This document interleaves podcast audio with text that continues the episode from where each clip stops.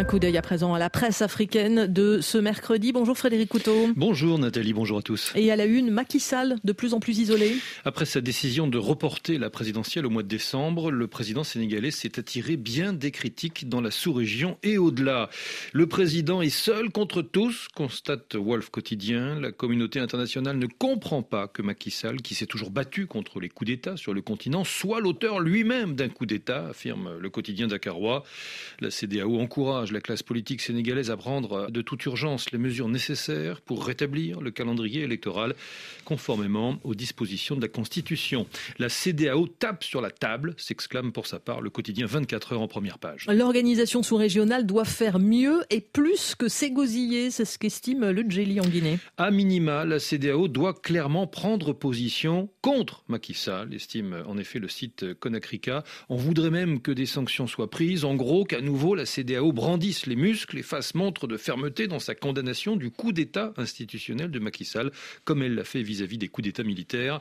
Ce défi, elle doit le relever absolument si elle veut se donner une chance d'exister encore. De leur côté, les Américains ont à nouveau donné de la voix hier. Les États-Unis appellent à la tenue de la présidentielle et à rétablir immédiatement Internet, constate le site Sénégo.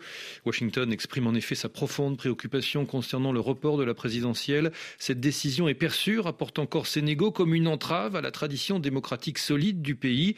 L'inquiétude américaine est d'autant plus vive que plusieurs parlementaires opposés au projet de loi ayant pour but de reporter l'élection ont été expulsés de force par les forces de sécurité. Ce contexte euh, met en doute la légitimité du vote qui a eu lieu au sein de l'Assemblée nationale. Et les réactions sont vives également dans les médias internationaux Oui, témoin cet éditorial de Jeune Afrique. Revoici donc le pays de la Teranga plongé dans une nouvelle crise et dans l'incertitude, en cause une multitude de ratés, d'approximations et de décisions prises en dépit du bon sens, des règles du jeu peu lisibles et guère cohérentes, un processus de validation des candidatures aux allures de parcours du combattant, notamment le système de parrainage, et des comportements irréguliers irresponsable, fulmine encore le site panafricain.